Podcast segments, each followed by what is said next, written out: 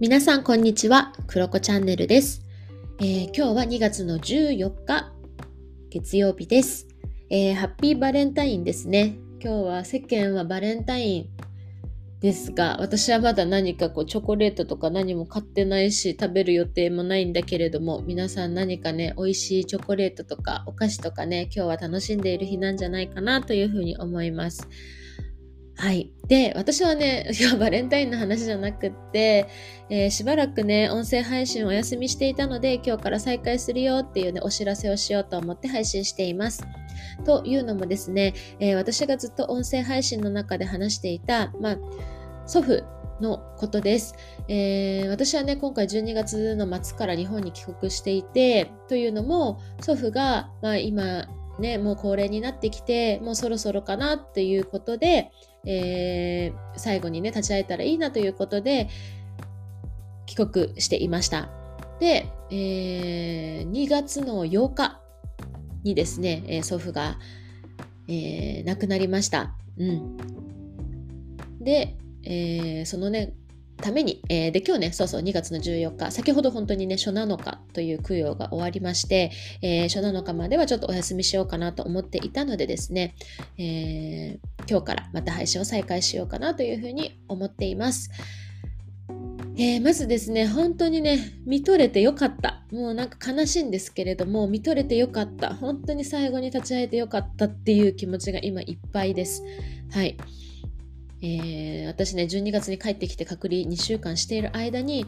間に合わないかもっていうふうに言われていたのででその後も、まあ、実家に帰ってきてやっぱりねしばらくは念のためにね実家に自主隔離みたいなことをしていて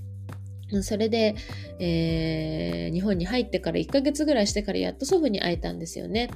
でそこでもね窓越しではあったんだけど私の顔を見てしっかりあ私がね帰ってきてるんだなっていうことをおじいちゃんもねまあ、しっかりとコミュニケーションが取れてね、えー、伝えられた中で、うん、あの2月の8日を迎えたんですね。なので本当に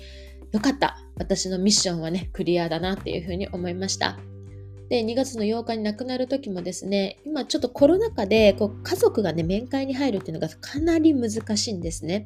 そんな中なだったんですけれど、病院がね、すごく計らいをしてくれて、えー、人の出入りがね、少ないようなところに、うちの祖父をね寝かせてくれてそこからね、えー、入ることができて私と母とですね1時間半ぐらいかな、うん、それぐらいは父のあ父というか祖父のあの最後をね見送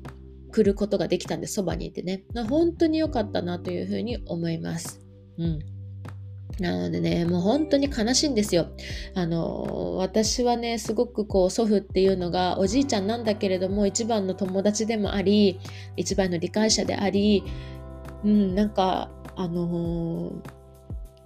自営業をね、していた祖父なので65年間ぐらいかな床屋さんを地域でしてたんですけれどもそういった意味でも自営業フリーランスとしての先輩でもあり経営者としての先輩でもある中で、うん、で、私のこともたくさんたくさんね、あの、おじいちゃんとしても愛してくれた人だったので、もう一番ね、もう本当に世界で一番大好きな人だったのでですね、なんか、すごく悲しいっていう気持ちがあるんだけれども、にしてもね、やっぱりね、こう、一番今できるね、最善のお別れができたんじゃないかな、お別れが、ね、できたんじゃないかなというふうに思います。はい。で本当にこううちの祖父っていうのは生まれた時から92歳で亡くなるまでこの町で生まれ育って65年間床屋さんをして地域の人の髪を切ってで地域の病院で亡くなっていったっていう人生だったんだけれども本当にねこれすごくね地域で生きていくことの魅力っていうのをすごく感じました。というのもまずこう入院している間もですね私たちは4年間病院に祖父をね入れていたことに対してすごくねいいのかないいのかなって思いながらもでもそのチョイスしかできなかったんですよ。で今でも悔やまれるところではあるんだけれどもそのね病院の看護師さんとかスタッフさんもみんな地域の人だったりうちの母のあの1個上の先輩とかでご近所さんの看護師さんとかだったりするもんだからなんかいろいろねすごくねこうなんだろうななんかね近所の人が見てくれているっていう感覚もあってよかったなっていうふうに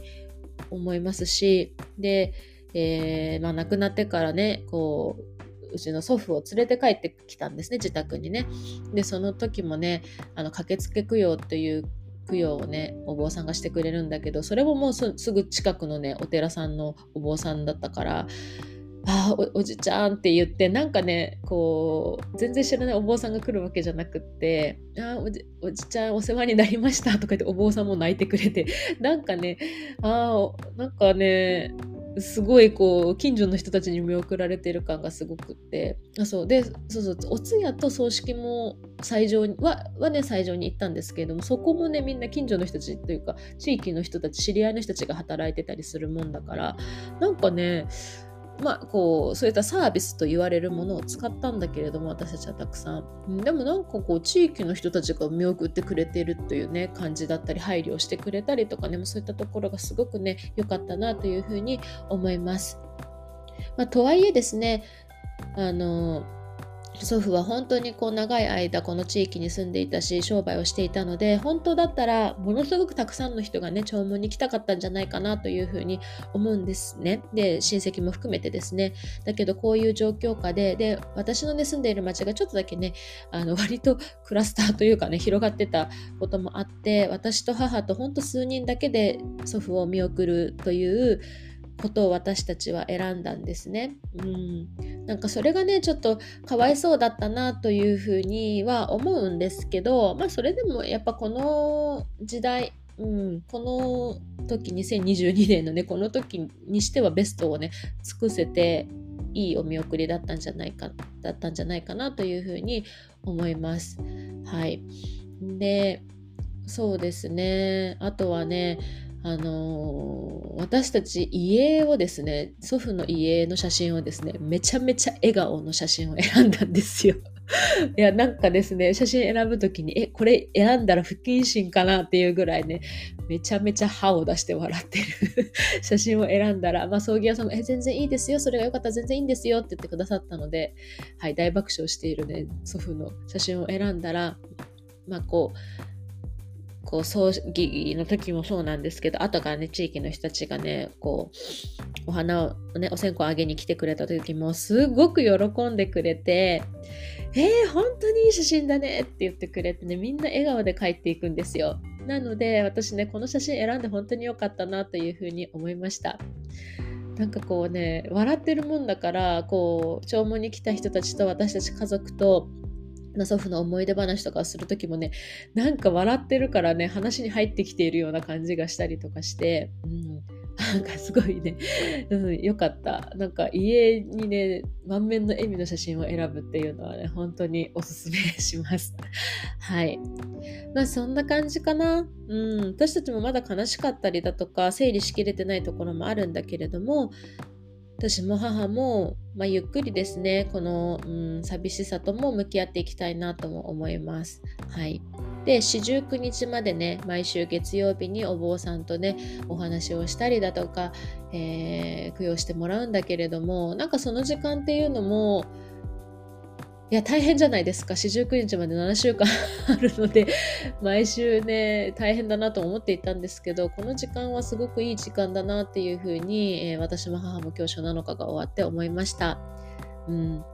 あ、ゆっくりね、まあ、4年間病院でなかなか会えなかったり、私も海外に住んでいて会えなかった時間でしたが、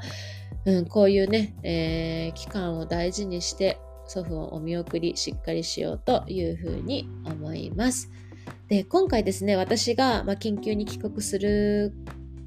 ことに関して本当にいろんな人が声かけをしてくれたりだとかメッセージを送ってくれたりあと本当にねこう泊まる場所を提供してくれたりとかですね送り迎えしてくれたりとかいろんな方が本当にねあの私に携わってくれていてでその中で私は祖父をお見送りねすることができました。本当に、えー、この場を借りて感謝を、えー、お伝えしたいなというふうに思います。本当にありがとうございました。祖父も喜んでいました。はい。ということで、えー、皆さんにもね祖父の話をたびたびしてしていたものですから、え今回は音声配信を通じてこのご挨拶を配信させていただきました。本当にありがとうございました。ということで、次回からはですね、また、えー、実家の吉幾三級の田舎にしばらく私は、はい、滞在しますけれども、そこからですね、いろんな、えー、自分の思いだとか、自分のやりたいことをね、私らしく配信していこうと思います。ということで、今日は以上です。皆さん素敵な週末をお過ごしください。バイバイ。